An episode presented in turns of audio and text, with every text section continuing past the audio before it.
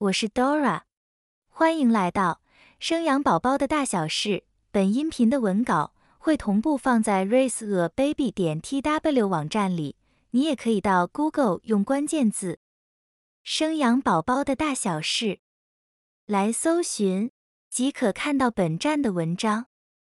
本集音频题目是：流产后的照护要如何做才好？流产后的调养做得好，才能早日再度怀孕。好不容易取得了怀孕列车的门票后，原以为可以开开心心的迎接新生命的到来，但是在二百八十天的旅程当中，总会经历过许多的困难与挑战，并不是每次怀孕都可以踏上抵达终点的旅程。不管是胚胎的自然淘汰，还是自我选择的流产。流产与生产这件事情，对于女性的身体来说，都是一个很大的负担与伤害。人家都说生产过后要坐月子，其实你知道吗？流产与小产后的身体调养也是很重要的，就跟正常生产一样。如果调养照顾得宜，往后的身体状况比较好，再次怀孕的可能性也会提高许多。如果不注重调养，往后容易会有难以受孕、月经困难、腰酸背痛等等的问题。流产后的月子也需要做到三十天吗？其实流产后，经医生评估，在身体状况许可的情形之下，隔天还是可以正常的活动与上班。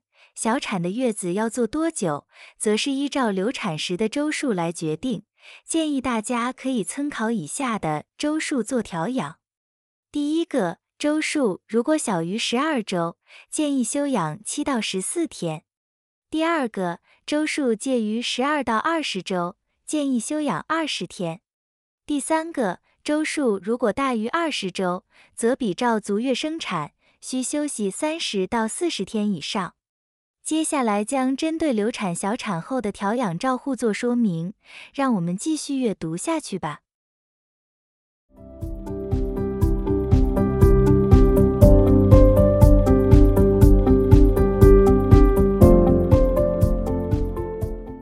造成流产的原因及方式。造成自然流产的可能原因有以下六个。第一个，饮食或生活习惯。当孕妈咪有抽烟、酗酒的习惯，都会增加流产的几率。叶酸不足时，可能会使胎儿神经管发育有缺陷，进而导致流产。第二个，内分泌异常。当胚胎没有足够黄体素的保护时，容易被母体的免疫系统当成外来物排斥，影响着床的成功率。因此，建议怀孕前就要先针对荷尔蒙失调来做治疗，尤其是多囊性卵巢症候群，容易有多种内分泌异常的问题。在平时就要多运动，少吃冰冷的食物与甜食，控制体重在正常的范围内。第三个。精子、卵子或胚胎染色体基因异常，精子与卵子制造受精卵后的基因复制分化时发生异常，随着父母的年龄增长，可能会增加发生的几率。女性的卵巢功能低下、卵子品质不佳，男性的精虫数不足或活动力低下等等的异常都会导致流产。第四个，压力大。压力对女性的内分泌机能影响很大，导致月经紊乱、情绪不良，都会增加不孕与流产的几率。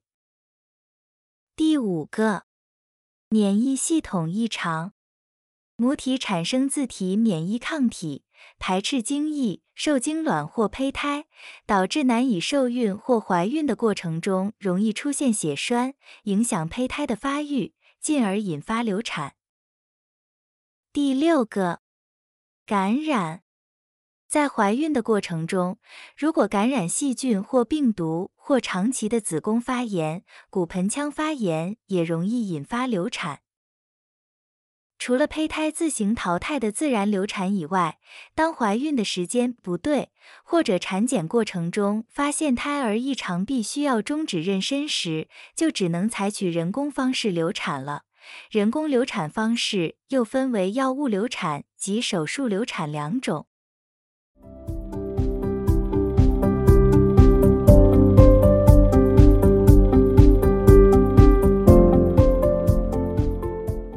小产后开始调养的时间。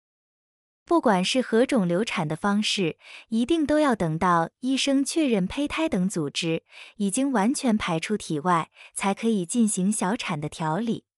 小产后的调理又分为两大阶段，第一阶段是小产后的七到十四天，第二阶段就是流产后第一次月经来的时候。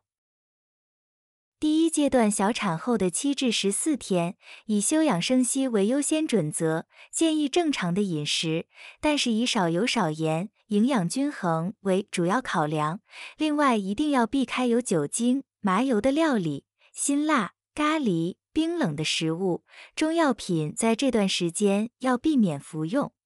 第二阶段以流产后第一次月经来的时间计算，一般都是从人工流产的手术日，或是服用药物流产的第一天，自然流产胚胎排出当天开始计算。依照流产的周数方式不同，平均大概都是十五天到两个月之间来，经血可能比平常要少，而且容易带有些微的血块，这时候就要开始注意调理。让日后生理期能够顺利恢复正常且更加的顺畅。这段期间要注重在热敷，拒绝咖啡因、酒精、辛辣刺激的食物。饮食上要多补充含铁高的食物，以及补充维他命 C 的食物。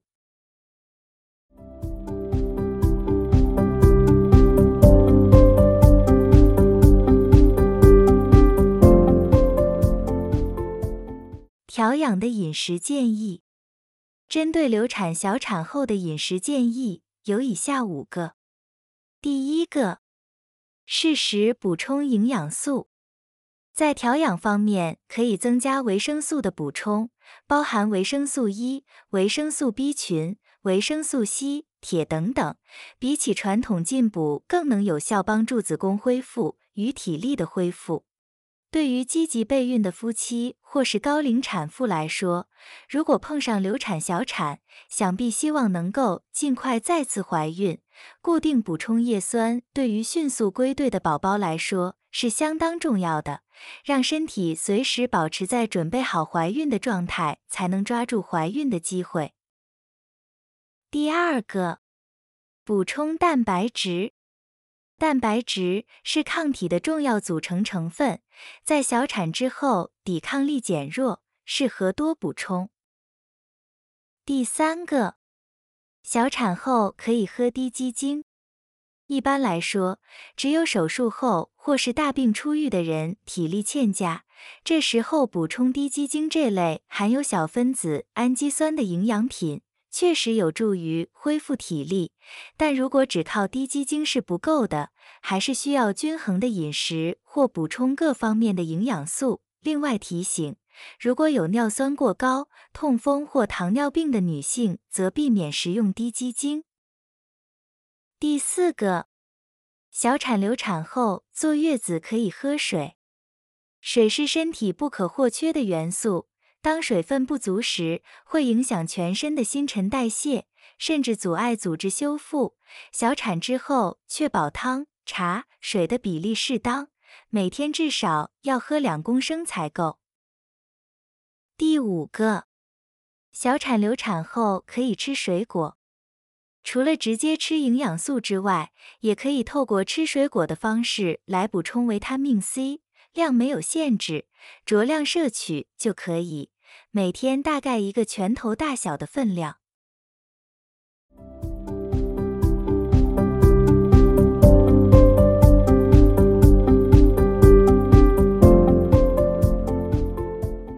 调养的饮食禁忌，调养的饮食禁忌则有以下六个。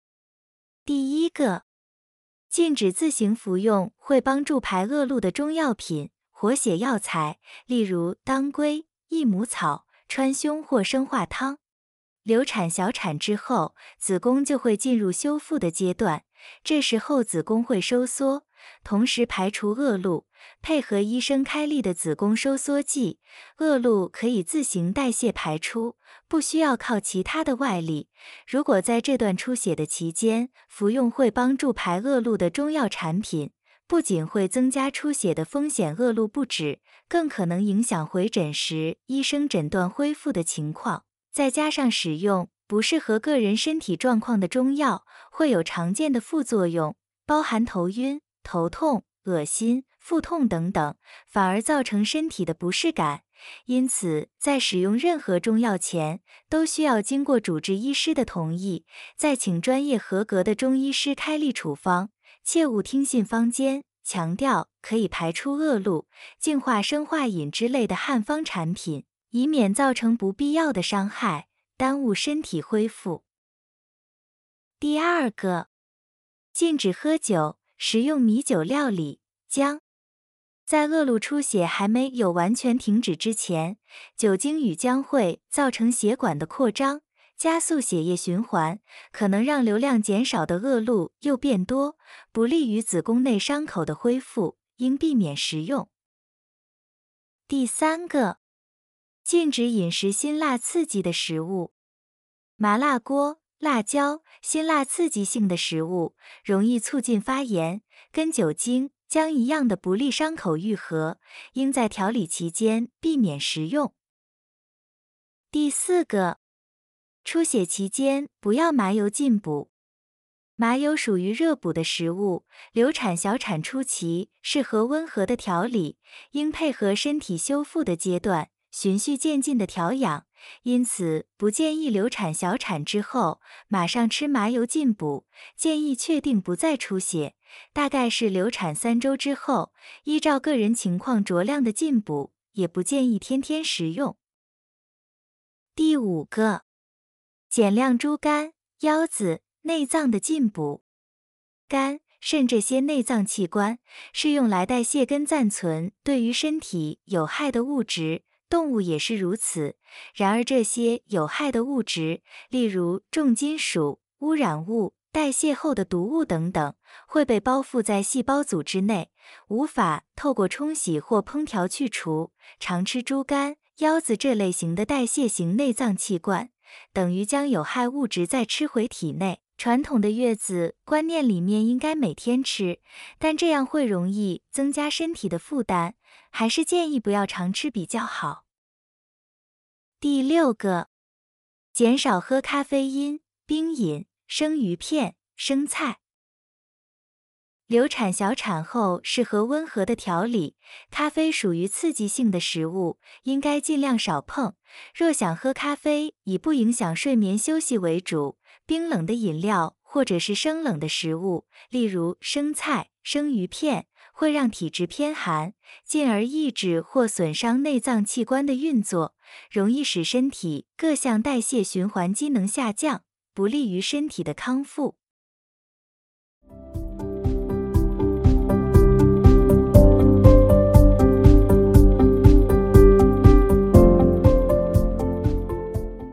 结语：流产是每个怀孕妇女最不希望发生的事情，毕竟是一个生命。但如果不幸面临了，除了难过之余，好好照顾自己的身体也是很重要的，因为把身体养好了，才能迎接下一次的怀孕。以上是本集音频的全部内容。Dora 会将本音频的文字版本的网址放在音频的介绍里。如果你有兴趣的话，欢迎你点击阅览，也欢迎你到 Google 用关键字“生养宝宝的大小事”来搜寻，就可以看到本站的文章。本站会提供许多跟孕妈咪以及育儿相关的资讯给你阅读。我们下集见。